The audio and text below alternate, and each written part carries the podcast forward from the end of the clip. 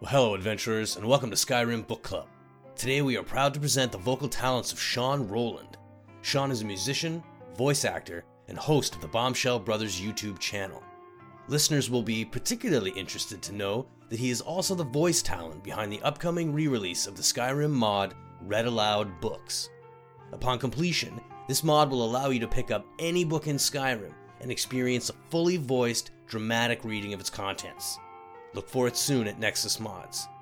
We're delighted to have Sean contributing to the show, and we have no doubt that you'll look forward to the high quality and remarkable talent he brings to each of his readings. Until next time, my friends, enjoy the book.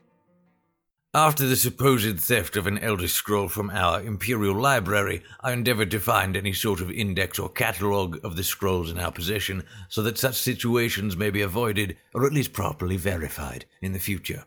To my dismay, I discovered that the moth priests are notoriously inexact when it comes to the actual physical manifestations of the scrolls, and had no idea how many they held or how they were organized.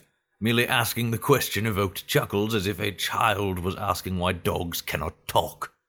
I will confess, my jealousy of the ones who can read the scrolls grows, but I am not yet willing to sacrifice my sight to alleged knowledge. The older moth priests I attempt to engage in conversation seem as batty as any other elder who has lost their mind, so I fail to see what wisdom is imparted from the reading.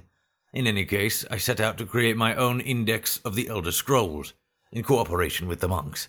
Day by day, we went through the tower halls, with them telling me the general nature of each Elder Scroll so that I might record its location, always careful never to glimpse the writings myself.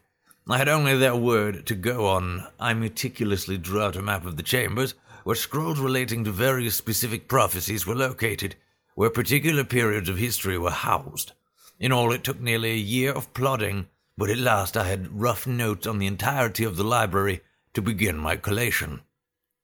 It was here that things began to go amiss. In studying my notes, I found many areas of overlap and outright contradiction. In some cases, different monks would claim the same scroll to be at opposite ends of the tower. I knew they have no taste for jesting, or else I would suspect I was being made the fool in some game of theirs. I spoke to one of the older monks to allate my concerns, and he hung his head in sorrow for my wasted time. Did I not tell you, he coughed, when you started this, that all efforts would be futile? The scrolls do not exist in countable form. I thought you meant there were too many to be counted. There are, but that is not the least of their complexities. Turn to the repository behind you and tell me how many scrolls are locked therein. I ran my fingers over the metal casings, tallying each rounded edge that they encountered. I turned back. Fourteen, I said. Hand me the eighth one, he said, reaching out his hand. I guided the cylinder into his palm, and he gave a slight nod to acknowledge it. Now count again. Humoring him, I again passed my hands over the scrolls, but could not believe what I was feeling. Now, now there are eighteen, I gasped.